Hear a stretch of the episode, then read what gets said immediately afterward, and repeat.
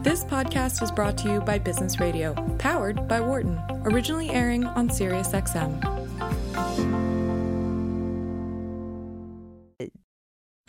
From the campus of the University of Pennsylvania Wharton School, this is Women at Work on Business Radio. Here is your host, Laura Zarrow. Welcome to Women at Work and our weekly conversation about how we can help get more women to join, stay, succeed, and lead in the workplace. I'm your host, Laura Zarrow, Executive Director of Wharton People Analytics, for today's show about the fiercest women in rock and roll, what made them such iconic successes, and what we can all learn from them. Our phones are open at 1 844 Wharton, that's 844 942 7866. And we'd love to hear from you. Come join the conversation and tell us who are your rock and roll heroines? Who is it that you have on a first name basis, like Bonnie or Melissa? Or Joni? Who is it that, you know, sang to your soul and inspired you? We'd love to hear your stories. Give us a ring at 1 844 Wharton. That's 844 942 7866. Now, before I introduce today's guest, I have this week's public service announcement because Election Day is upon us and it's time to get out the vote. It's really exciting to see that we have more women candidates than ever before in American history, which is worthy of celebration in its own right. As we've learned, you can't be what you can't see. And if nothing else, these brave women are giving the generation that follows a new set of role models and hopefully, and quite importantly, creating a pipeline of women in politics for many years to come. Whether you vote by issue, by party, or the sum of an individual's various attributes, please vote get out and vote and know that there are solid resources out there to help you in the process. You can go to the National Organization for Women, now.org, rockthevote.org, and especially lwv.org. That's the League of Women Voters, which happens to be the nation's largest and most reliable source of nonpartisan election support. So get your information, find out where your polling place is, know what time it opens, know what, t- what kind of ID you need. There are numbers online if you have problems getting through to the polls, but no matter what you do, go vote. Bring your friends, and if you have employees, let them be late for work. Just make sure they go vote. Because you know what? We need new role models, we need new leaders, and we need powerful women up there advocating for the rest of us in the workplace. Anyway, speaking of powerful women role models, today's show is all about them and includes my very special guest, Meredith Ochs, who is the author of the fantastic new book, Rock and Roll Woman The 50 Fiercest Women in Rock and Roll. For those of you who don't know her, she's been a guest on our show a few times before, I'm proud to say. Meredith is an award winning broadcast journalist, author, musician, and photographer, food writer, cultural translator, great friend, all kinds of amazing things. But she's also very particularly a longtime contributor to NPR, and her works appeared in numerous publications, including Rolling Stone, Entertainment Weekly, and Salon.com. She was the first female editor at Guitar World magazine and the host of a daily talk show on SiriusXM for more than a dozen years. She's one of the greatest cultural translators I know, and seriously, I'm thrilled to have her here on Women at Work. So, Meredith, welcome. Thank you. I'm so happy to be here in person in Philadelphia. I love it. I know, you're getting the whole Philly vibe. It's a good thing. It is. It's a great thing. So, I told you, I sat down with your book. The book is beautiful. Um, and it was this amazing journey through the lives and work and influences of these 50 extraordinary women. What made you choose these women to write about? That was the most difficult part. I knew I wanted to start with Sister Rosetta Tharpe because foundation of rock and roll, very undervalued, not very well rewarded, although she was inducted into the Rock and Roll Hall of Fame this year by Brittany Howard, who ends the book from the Alabama Shakes, uh, who's clearly influenced by her and, and so many other uh, fierce women um, and men too. But I wanted to start and end with those two. And the rest, uh, the editors, my editors at Sterling, who are amazing, and I worked on this arc. And it had to be women who uh, really had a huge impact on rock and roll, most of their career spent in rock and roll, and who have endured and had an impact culturally too. There are a lot of success stories in here, all, even though there's also stories of challenges and failures and complicated lives. Like the rest of us. exactly. You actually made them very human for us. But talk to me about what where you see their successes. Oh, wow. Well, I mean, all of them had to fight their way into this music that was very masculine. It had this very masculine energy. And even though Elvis Presley and Johnny Cash and Jerry Lee Lewis, they were all in love with Sister Rosetta Tharpe, um, but they were the ones who were having the success. And it went on that way for decades. And even when the girl groups uh, started to proliferate in the 60s and influenced all those British invasion bands, they came over and just wiped them off the charts. So each of these women throughout the decades had to fight their way into rock and roll, even as recently as the early aughts when Karen O of the Yeah Yeah Yeahs finds herself like the only major female rock star on the scene. Again, very dominated by men. And so I feel like a lot of them had to fight their way in, and in that way, they were successful. So we talk here on Women at Work about a lot of the barriers that women face at entering the workplace, and that there's a pipeline to success. You know, it's why we talk about join, stay, succeed, and lead. How do you build the skills that you need? How do you build the networks that you need to to get in? Um, how do you know how to navigate that landscape so you can at least get through the door? And then once you're there, how do you stay? And it sounds like these women had to learn a lot of the same things they they had to learn and in many cases they didn't have role models to do so or they had role models but the the doors were just not opening. Um, or they were just once they were in they were told they couldn't do certain things. For example pat benatar who she was the second person to be played on MTV, but no one ever talks about her. They'll talk about Video Killed the Radio Star, which was the first video. Pat Benatar was the second video. Um, so Video Killed the Radio Star was her warm up band. Basic, that's right. The Buggles, where are they now? Pat Benatar is still touring and making music. Um, great, I love the Buggles though. No, no offense. Um, but even her record label and her the promoters who worked with her said, "You will never sell out an arena because women don't sell out arenas." P.S. She ends her first tour at Madison Square Garden, hometown, sold out crowd. She did it, even though they told her she couldn't. So, how much of that was that there was no precedent, and how much of that is that they didn't know how to market women? I think all along, and you'll see this throughout the book, or you read it throughout the book, that they did not know how to market women. You have great bands. The first three rock and roll bands, all women Fanny, uh, Goldie and the Gingerbreads, uh, and uh, the Pleasure Seekers with Suzi Quatro and her sisters and they were in like the early mid 60s, mid to late 60s. They didn't know how to market them. You just they didn't know what to do with them. So that's that was always a problem. How much of it was that there was this kind of legacy? I still have there's a, uh, a musician that I'm good friends with, and he has a bunch of bands out there, and he refers to the band as the the cats and the kitten and looks at the vocalist as the woman like she's the flower in front of the band. And I feel like some of that came from big band music and a way that women were the ornament up front, not the thing that was driving the band, where the band leader was always a man. How was that part of the problem, or was it we were just not used to seeing, we didn't know how to yet accept women in that strong front man role? I think that that's a huge part of it, and that's why one of my rock heroes has always been Chrissie Hynde of the Pretenders because she was the leader of that band. She was the visionary. She had this very unusual time signature, and the men had to catch up with her. They had to play on her rhythm, not uh, you know standard rhythm. She wore uh, jackets and ruffled. Uh, collars she buttoned up to like you didn't see an inch of flesh on her and she was like this is how i'm doing this and and she know, was totally sexy without making herself a sex object exactly and there was a certain kind of power that she had because of that. I think so. I mean, she to, she's oh, I think she just turned seventy and she's still touring. That's incredible. Yeah, she toured like most of this year. It brings up for something for me that um, I feel like it's a, a term that a lot of people are using now. How do you show up? Who do you show up as? What do you bring to the table? But it also means how do you present? What did you see in behind how the because these women were making very calculated choices about how they showed up depending on who they wanted to be, how they wanted to be perceived, and I also think how they wanted to feel. Right. Well, you see, I mean, it starts uh, very early on in the book with Wanda Jackson, who, when she got into country music, um, she found a, a, landscape where women were covered. They were like wearing long fringe suede skirts, and they, they called them cowboy suits. Again, totally covered.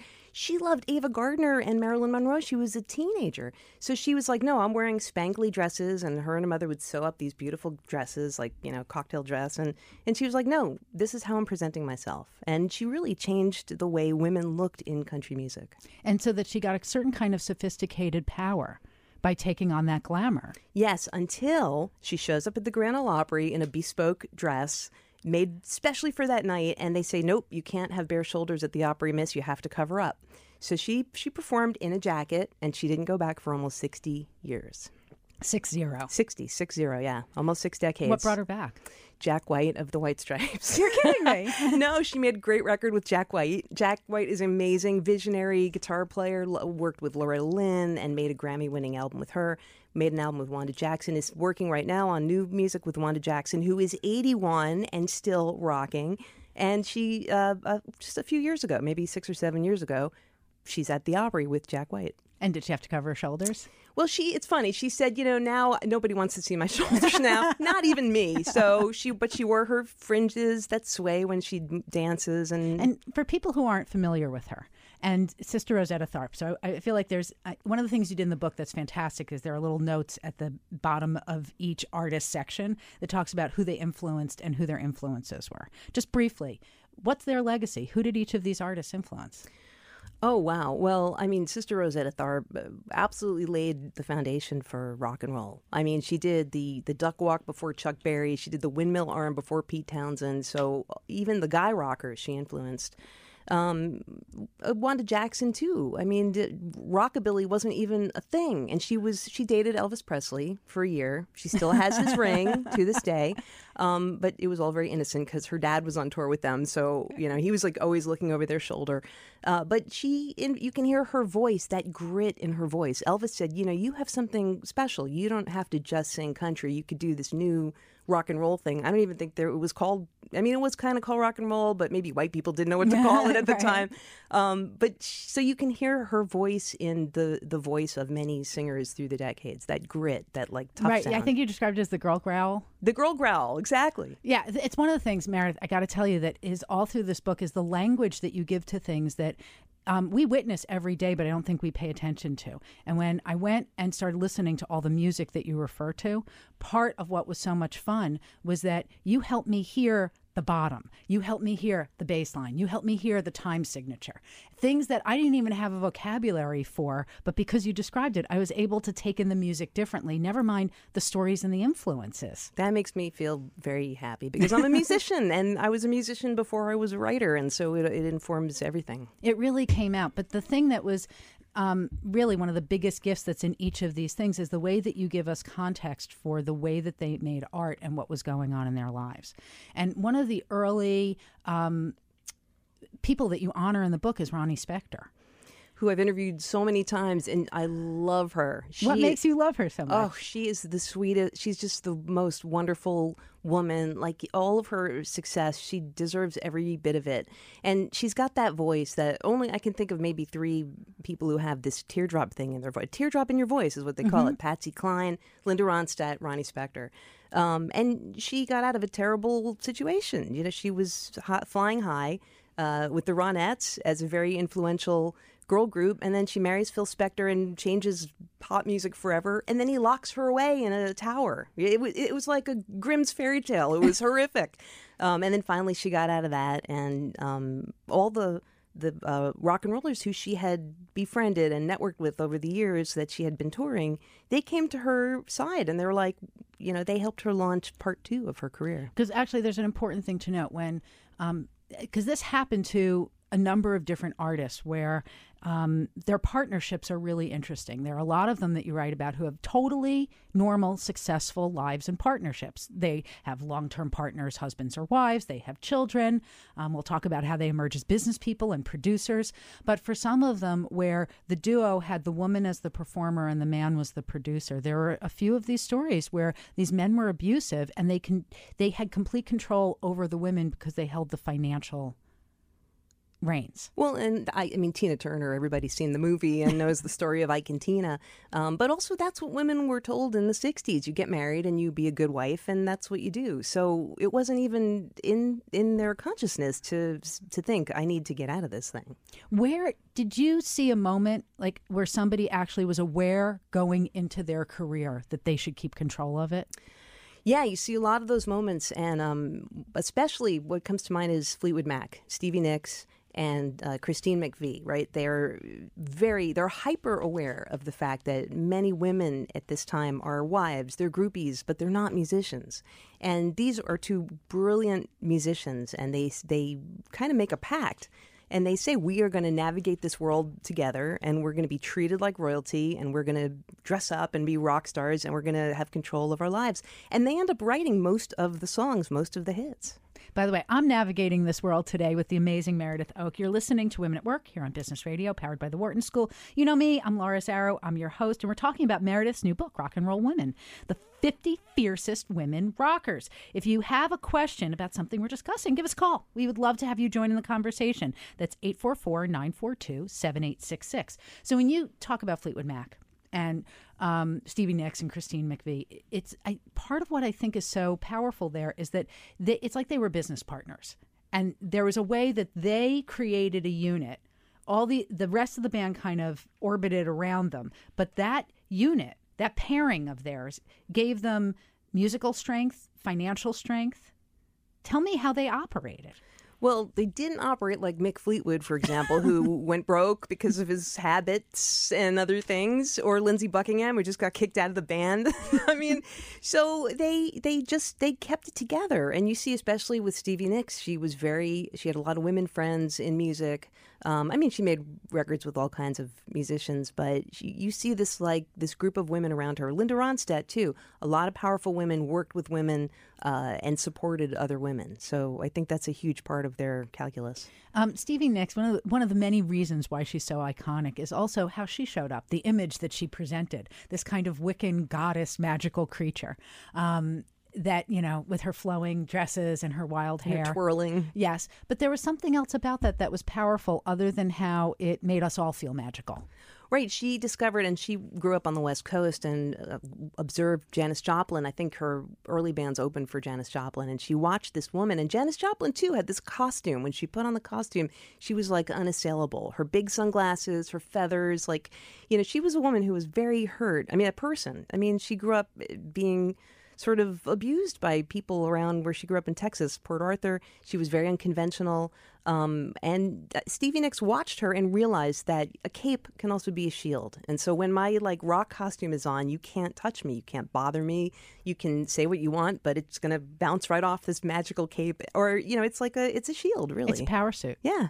Who needs exactly. the shoulder pads of the 80s? These were their power I don't. suits. I know, me either. But it's I find it fascinating to see that these women who you know, to those of us, especially, we were kids as they were emerging as major stars, and they seemed it seemed effortless, and it, it seemed like they were just hatched, that cool, that in control. But to realize that was its own work. Correct, and I, I think it's uh, when you look at uh, Stevie Nicks being influenced by Janis Joplin and Janis Joplin being influenced by Odetta, you know, hearing and, and not even seeing because she did, she just heard the power of that voice and realized that there's something in there that blues that's the music of, that's my music that's the thing that makes me powerful. So I want to come back to like you were talking about Ronnie Spector and that there were and you were talking about how um, after she got out from her husband um, there was a community there ready to partner with her. And that says a lot about both her musicianship and the relationships she had with these other musicians, most of whom in this case were male. How did that network develop? Um, well, I mean, I think everybody loved Ronnie Spector. You can't not love her. You just fall in love with her when you hear her voice. It's so aching. It's so beautiful, and and she's even the words she was singing, "Be my baby." Women didn't say that to men back then. That it's true. That happen. was a kind of radical act. It was. So I think people were were naturally drawn to her. She's she is just a good person. When you see her, you know, she just has this thing about her, this charisma. Um, and I think uh, when when she separated from Phil, she spent a few years kind of drinking and, and thinking nobody cares about me and I'm done. Um, but then uh, Billy Joel writes her a song and she records it with the E Street Band, Bruce Springsteen's band, and Eddie Money puts her back on the charts and she uh, she has this whole other life that and she's still touring too. She still plays gigs.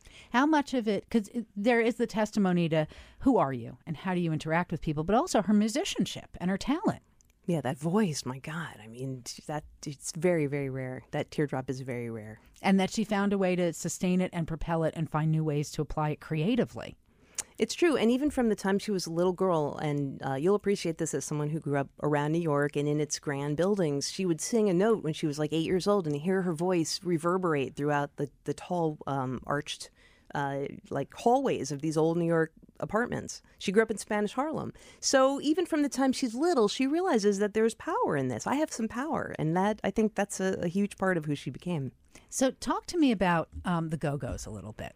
Because I think they were having an entirely different professional experience. Right. Well, they came out of punk rock. So they came out of the LA punk scene, Los Angeles punk scene. Um, Belinda Carlisle was a cheerleader. I mean, clearly you see her; she's beautiful. She's, you know, you think this is a girl with no problems. I mean, but she, you know, she loved punk, and she, they, uh, they got together, and they, um, they were very driven, very goal oriented. Once they got together, they asked the original bass player to leave, and they got a new bass player. They really were going to let nothing stop them. Their manager was a woman. They had female roadies. They had a woman lawyer. Um, and so they uh, they really worked hard. They went over to England. They got gobbed on, and they got you know beer thrown at them, and but they kept working. And finally, uh, Miles Copeland of IRS Records. There are a few like male heroes throughout the book. Yeah, and he, it sounds like he was one of them. He was one of them. He always championed women artists. Uh, Chris Blackwell of Island Records. He felt that the future of rock was female. He's another one. Um, and so the Go Go's finally have their huge hit. And I love the uh, the cover of Beauty and the Beat because all of them are wearing white towels and a white face mask. So you don't really know who's who. Everyone looks the same, and it's like we're all equal.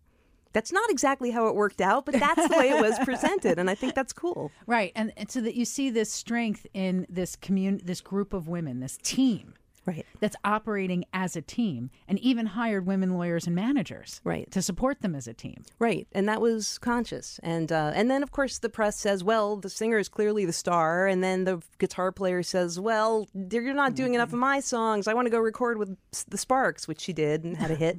Um, and then it falls apart, sadly. Um, but then they got back together. They did a reunion tour. They're on Broadway now, so it, it all works out. Okay, so that to me, they I want to talk more about some of these like teams of women and communities of women. But before we do, I want to stay at kind of the beginning of this arc because I'm seeing two things that for me are really juxtaposed as different experiences, different points in history, and kind of lessons for us about agency.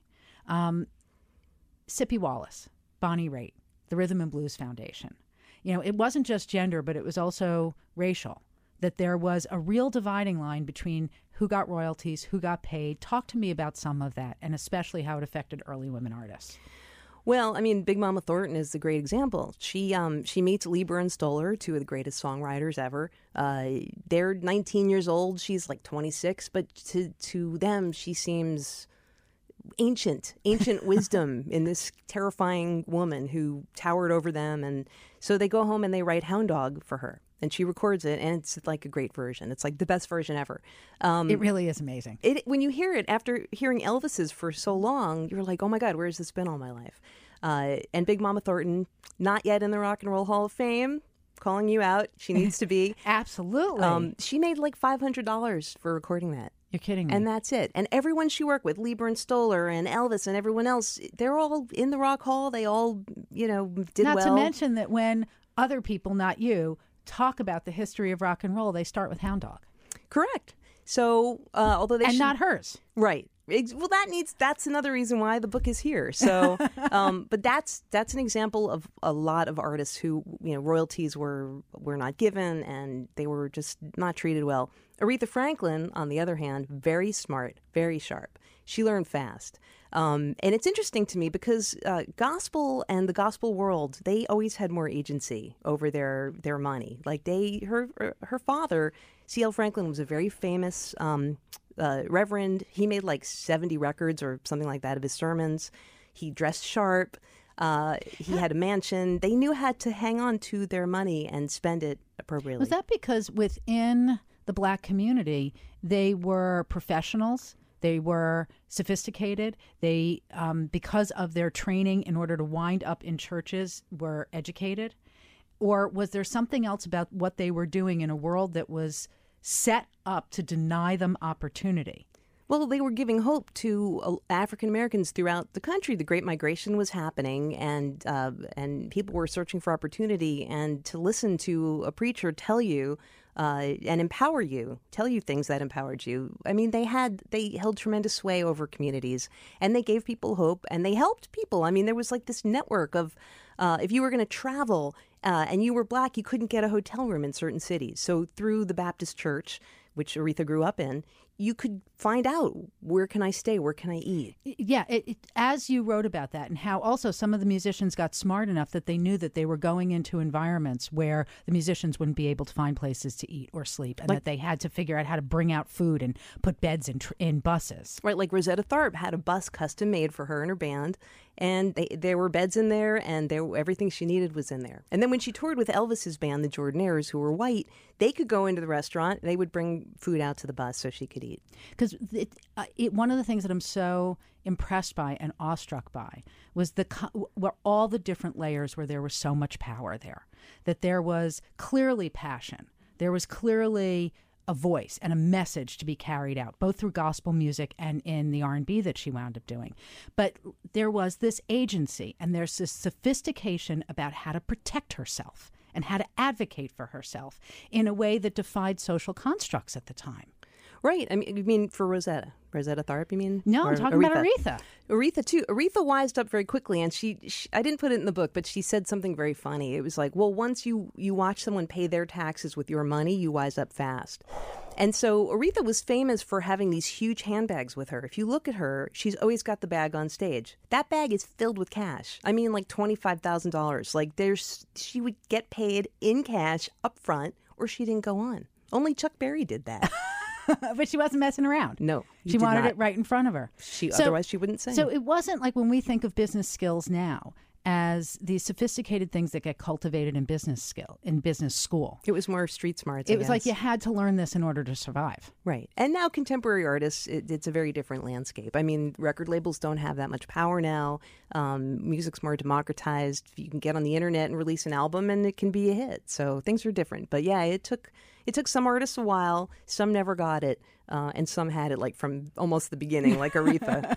So we need to take a short break. When we come back, we're going to talk about more of that do-it-yourself power, how that made itself revealed in punk, um, and a whole bunch of other things. So stay with us. I'm going to continue my discussion with Meredith Ochs. I'm Laura Zarrow. You're listening to Women at Work here on Business Radio, powered by the Wharton School on Sirius XM 132. And if you want to give us a call, our phones are open at 1 844 Wharton, 844 942 7866. And give us a call. We'd love to know what's success to you. You're listening to Women at Work on Business Radio.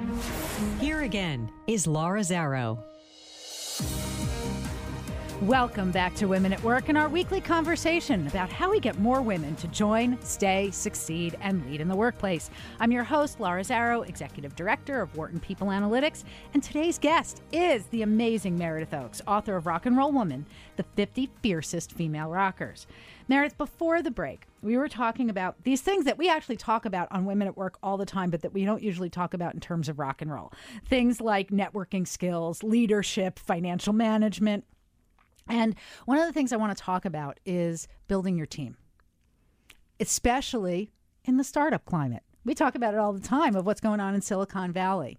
But part of what your book got me to realize that I never would have known was that there was a serious kind of startup, do it yourself team building culture in punk. Correct. And I was a punk rocker from way back. and then in the transition from the 80s to the 90s, punk started to become very nihilistic and misogynistic, and it really squeezed out the women. There was no place for women in punk. And so then you see the emergence of Riot Grrrl, um, Bikini Kill, uh, Bratmobile, um, a, a number of bands, and uh, really concentrated in a couple of places. Um, but Kathleen Hanna, who was the singer of Bikini Kill, sort of emerges as the leader, the lightning rod, the instigator, um, and she uh, she really was radical because she got on stage and she said, "Girls to the front." She said, "All the girls come to the front of the stage. Guys, be cool for once. Get to the back." Um, and And did they listen? they did, Which yeah. also meant that she had a kind of presence. She owned the room. She really did. And um, I mean, it was un- unprecedented, really. And I remember I would go out and to a punk show and slam dance, and it was all very innocent, and we were just having fun and bumping into each other. And then that became moshing, and it became violent. And I thought, there's no place in the in here for me. And these women, they they felt the same way, but they did something about it. They made these bands, they made these zines. I mean, this was really before the internet. They would cut up letters and paste them together. And there's a Riot Grrrl archive now at New York University. You can go and you can look at the letters and look at the posters and all the thing, the notes to each other. What were they? Um, and it's interesting because you write in the book that they were they were poets, they were creating fiction, they were creating reading experiences, they were creating music. Um, what was it that brought them together, and how did they organize themselves in order to be creatively productive? Well, it's uh, like many of us, uh, you find your tribe in college. So there was Evergreen State University in Oregon. They all, a lot of them met there, um, and then you have Tobi Vail, who who was the drummer of uh, Bikini Kill, who was friends with Kurt Cobain, kind of dated for a while, but mostly friends. Wrote a few songs. Was offered to join Nirvana, but didn't want to. She was busy making a zine about feminism and all these other uh, these other things. And um, and then Kathleen Hanna comes along and scrawls "Kurt smells like Teen Spirit" on the wall of his room, where you know whatever wherever he was living, and like gives them the name of their anthem, the anthem of the '90s. So, but they were still they were getting together. They were um, they were playing music. They were writing music. They were speaking about uh, the things that had happened to them, like as as women, assault or abuse as a child, or things you know, and they would make that part of the show. A lot of it was spoken word, some was music, um, but yeah, it was like a venting of we have a lot to say, and you're going to listen now. and also, you're going to listen in various forms of media. Correct. Which I think was really interesting because that, you know, when we were talking in the first half, just briefly, you know, how many of these women did you listen to alone in your room? You know, at the most like painful times of your life, the most joyous times of your life, like they sang it for us. They sang it to us. Right. Yeah, not everybody has to be a musician or or know how to sing or play because people are are writing your story as you're living it. And that so many of these artists had something to say. Sometimes it was personal, sometimes it was political, and a lot of the time it was both. Yeah, exactly. Especially Riot Grrrl. And, you know, they were, especially Kathleen Hanna. And that's why I focused on her in the book because I, I wanted to write even more about all the women involved in Riot Grrrl. Um, but she was really slammed from all sides. She would sometimes go on stage in a bra and write uh, slut or bitch across her stomach. And so, and or she'd wear her hair in a ponytail, or she'd talk like a valley girl. So feminists criticized her, uh, punk rock boys criticized. Everyone was criticizing her, and then you had the media trying to cover this burgeoning scene and calling them angry women in rock. I mean, I was writing about music then. I was asked to write the same angry, quote unquote, angry women in rock. Were article. they writing about the other musicians as angry men in rock? No, and that exactly no. So they weren't expressing any more rage than the guys who were beating the crap out of each other in the mosh pit. right. Um, but it was interesting, and so the the uh, the movement becomes sort of diminished. It falls apart, and but out of it you get Sleater-Kinney uh, and uh, um, they become sort of the rock stars toward the end of the 90s. Okay, so tell us about Sleater-Kinney, how they formed, and the kind of work that they do, and, and why, in many ways, they're like the 2.0 version of Riot Grrrl, like a enabled, I think, by the era in which they were working.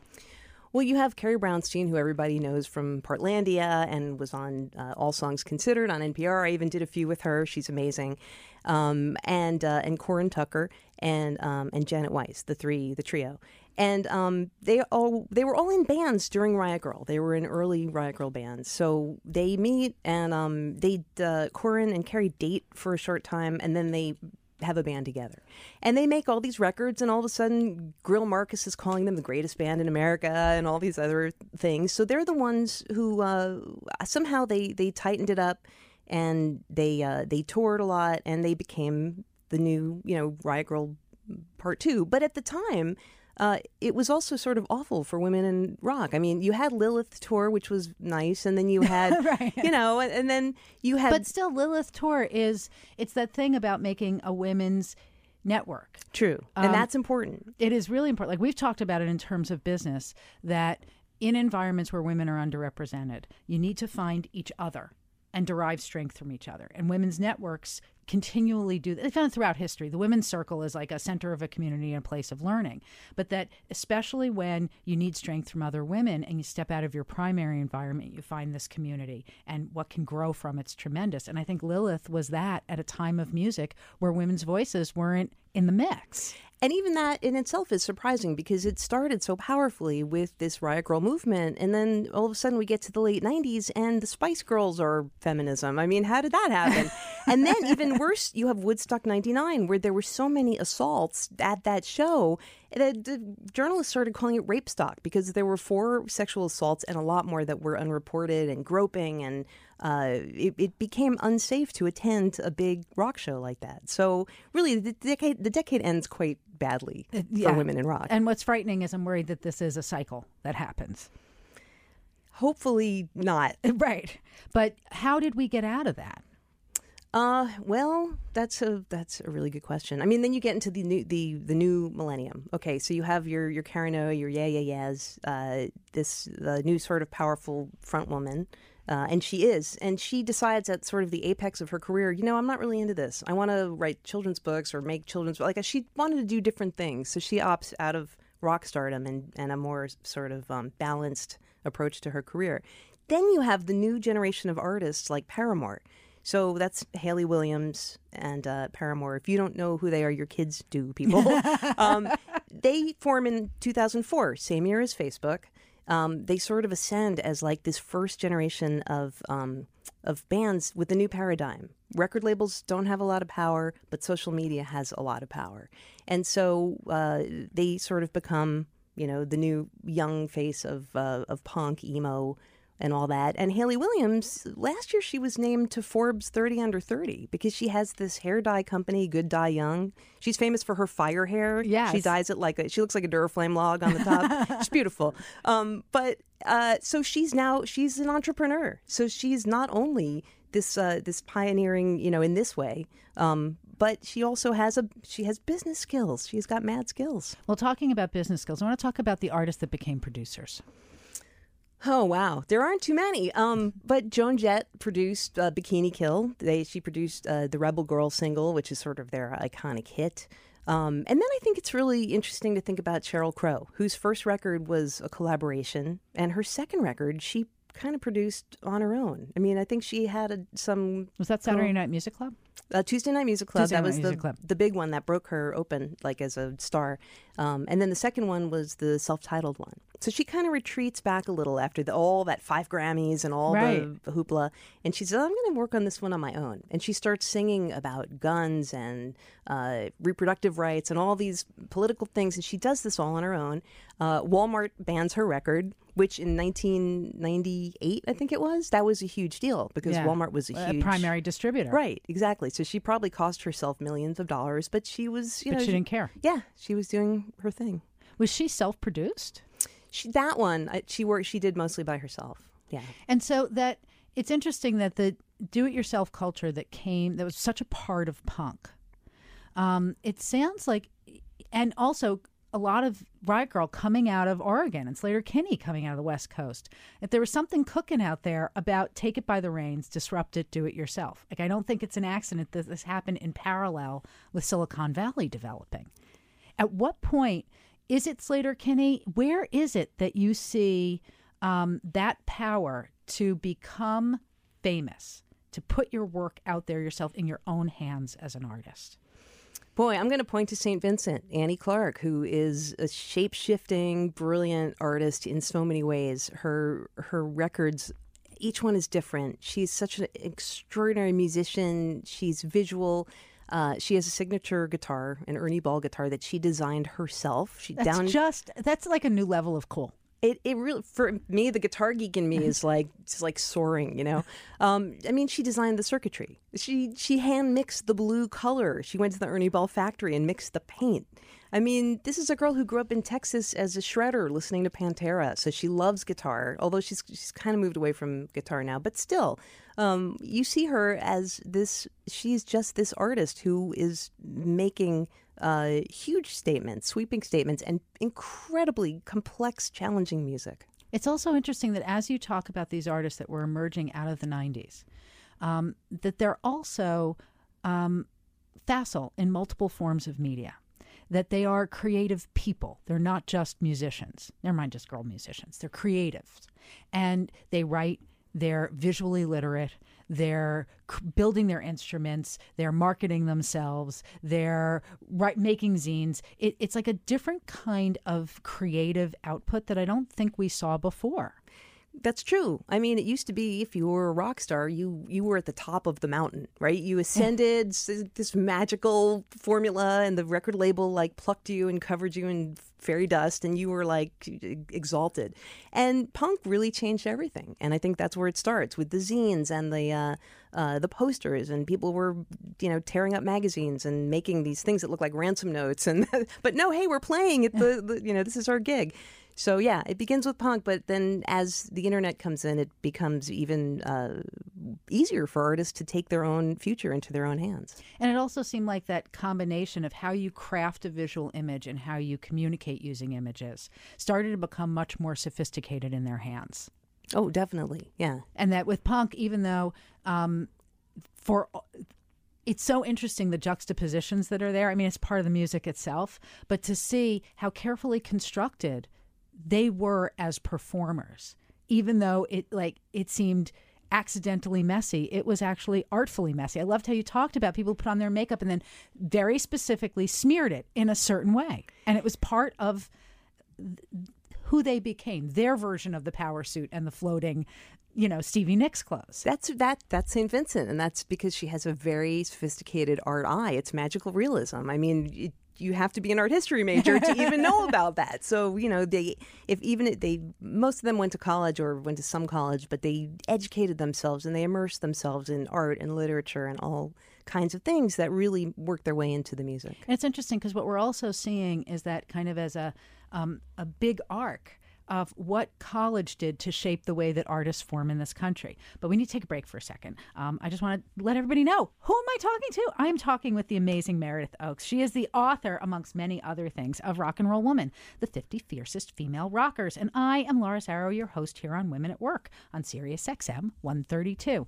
So, Meredith, as we look at them and the way that they're emerging, you know, we had people, we had, you know, women coming out of gospel who were literate, powerful, motivated, celebrated. We also had a lot of artists starting out at the beginning of the century who were not formally educated. And this went all the way into a lot of the British rock groups, you know, the big bands, not the big bands, but, you know, like it's interesting. Well, Mick Jagger did go to the London School of Economics, but right. there are a lot of those people that didn't have the benefit of college educations and launched powerful careers very early.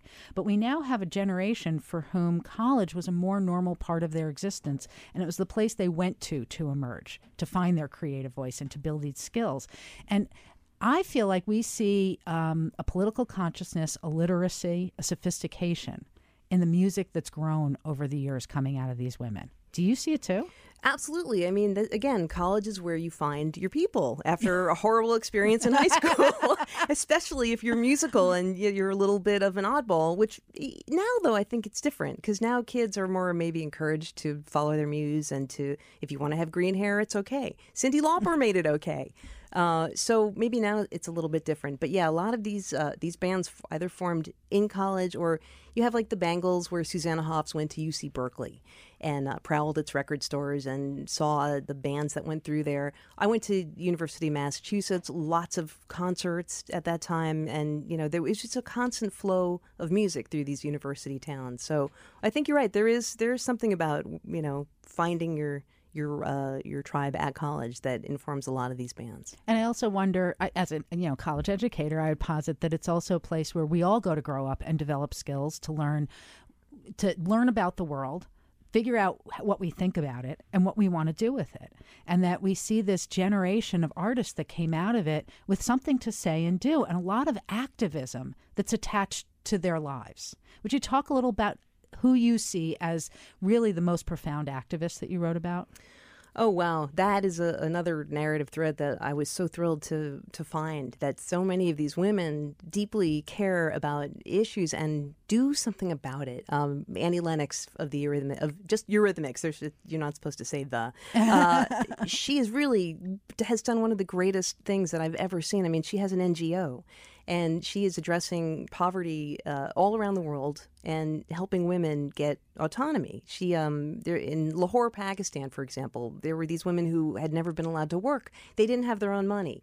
Uh, her group, which is called the Circle, um, they bought cabs for these. Now these women are cab drivers in Pakistan, and they're making money for the first time. They have their own their autonomy, their own cash, which frees them gives them agency over their own lives and also starts to put a lot of money into the economy. Exactly. It's good for everybody. And Annie Lennox, she was touring and as a rock star, she saw poverty that she could not live with. And I think that's really beautiful that she did something about and she doesn't go, you know, screaming about it from the rafters. I mean, but you know but she's doing something about it. I told you that um, as I was reading the book, I wanted to hear the music while I was reading it.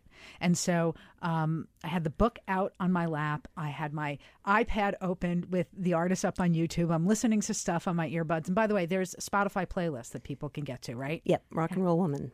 Okay, check it out. It's awesome. And then it's like you've got the the background music and also the subject of what she's talking about. And I wound up, um, you know, it's like a rabbit hole. And I wound up watching these videos of Annie Lennox doing these amazing performances at the award shows, and to see how she was acknowledged for an activism and a philanthropy that she almost keeps a secret. Yeah, she does. She's very involved in HIV and research, and um, and also with her this organization. I mean it's uh, it's incredible. But when you think about Eurythmics' first video, uh, where she uh, she becomes the CEO, she is the woman mm-hmm. in the mm-hmm. boardroom in the suit with you know pounding on the the table and walking around the boardroom table are cows. And so she was making this huge comment about about the way the music industry was treating musicians like meat because she was in a band before and, and had a very bad experience. So that whole beginning of Eurythmics is like her addressing what happened to them before. so it's not just surrealism; it's very pointed allusions to real life issues. Exactly. Not to mention, she created a new she gave us new dimensions for how to present ourselves as women. Uh, she Absolutely. was one of the most iconic gender bending artists out there who did it with elegance and panache while it would still seemed totally her. Right. I mean, she said, I'm equal to Dave Stewart. And if you're not going to accept me in a dress equal to Dave Stewart, I will look like Dave Stewart and be equal to Dave Stewart. and as a result gave us a role model on all these different levels. I yeah. want to go back to the college thing for a minute because one of the things that you joke about is there's that school that you know Susan Tedeschi graduated from, but so many others dropped oh, out. Berklee. Of. Everyone drops out of Berklee College of Music. Not everyone, Berklee, I know, but a lot of people do. And Berklee's an excellent it's performing phenomenal. arts college yeah. that really puts a lot of people into the industry. Yes. Um, so talk to me about Susan Tedeschi because she's a real master of her craft it's really interesting because she discovered blues sort of late, and um, but there's something about Boston. I mean, so much blues came out of Boston. Bonnie Raitt moved from California to Cambridge to start her career. Uh, and Susan Tedeschi, uh, she's playing guitar and she's kind of in a wedding band, and she starts to get attached to the blues and realizes this is my thing, and becomes a master of the Telecaster, uh, which made me love her because I'm a Tele player as well. Uh, and so yeah, she she's like making records, and uh, her first one just won't burn. It took like two years for people to start to notice who she was, but then all of a sudden she was and the woman she's to play brilliant. With. She is amazing, and that voice so soulful. And but there's also going back to Berklee and the master of her craft. This is a professionally trained musician. It's not an accident that her talent is unleashed right. with such style and a level of professionalism that we also see amongst all of these women. She was so professional. She showed up to her first New York City gig in like a suit. I mean, I, I, was there. She was wearing a blazer. it's like, wow, you're like on a job interview. but she took it, but she both had that sense of comfort in it and presenting herself professionally and the expectation that that's how you operate. Right. And she was serious about music. She wanted a career and she she was very driven and she made it happen. And then she goes and meets Derek Trucks, who's been playing with the Allman Brothers since he's 11 years old and related and one of the greatest guitar players in the world today. And the two of them are like the, this perfect family unit. And the first album they made together, after being together for like almost a dozen years, they win a Grammy. I know. So it's beautiful. It's like this genius pairing of talent, but it's also, she's one of these great examples through the books of these unbelievably successful women who, it's like, it's hitting all these notes. She's truly a masterful artist. She's experiencing professional success. and she's having a real life. Yeah, she's She's they- not a mess. They have kids. I mean, they they have a wonderful life together. So throughout the book, I thought one of the other gifts you gave us is that um, because women in rock and roll were symbols of many things. They were symbols of defiance. They've been sex symbols. Um, I feel like people don't expect these same women to be philanthropists, to be mothers, to be homemakers, to be wives or partners. Talk to me about the patterns you saw about the healthy, normal people having real lives in this book.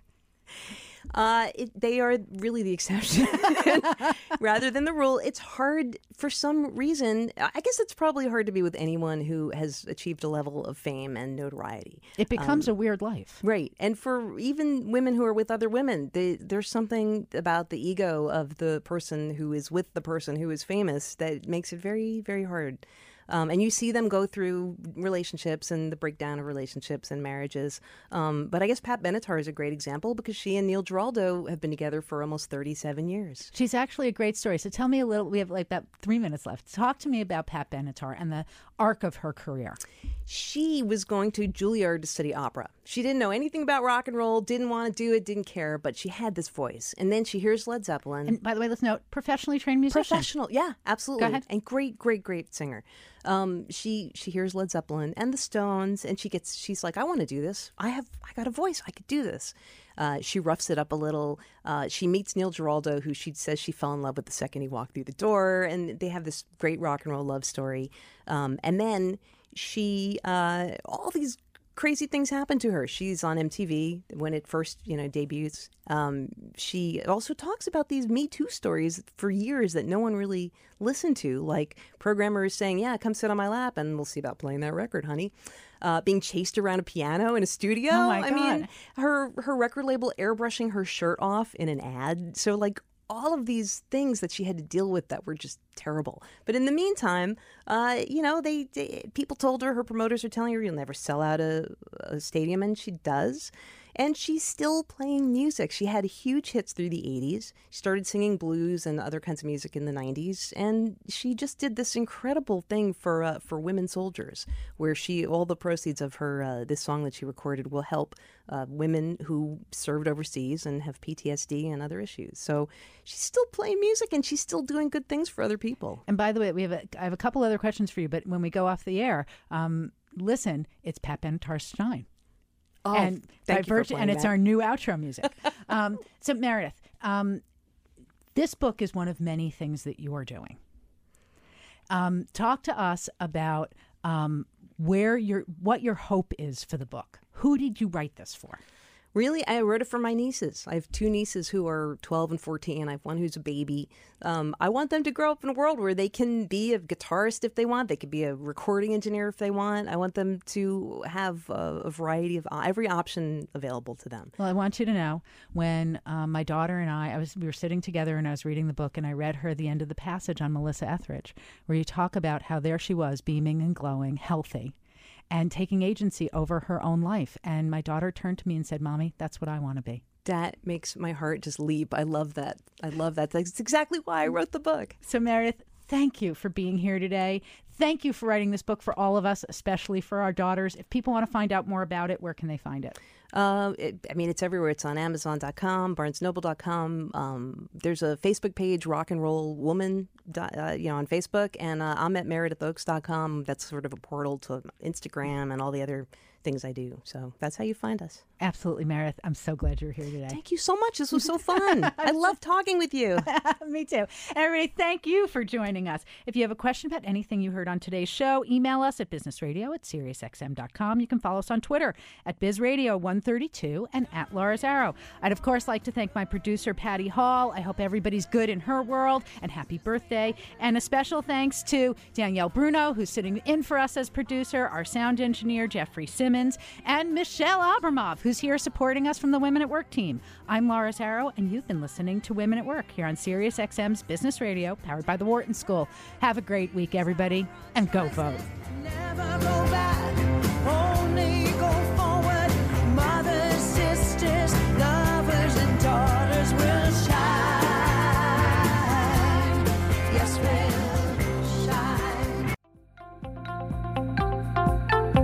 For more insight from Business Radio, please visit businessradio.wharton.upenn.edu.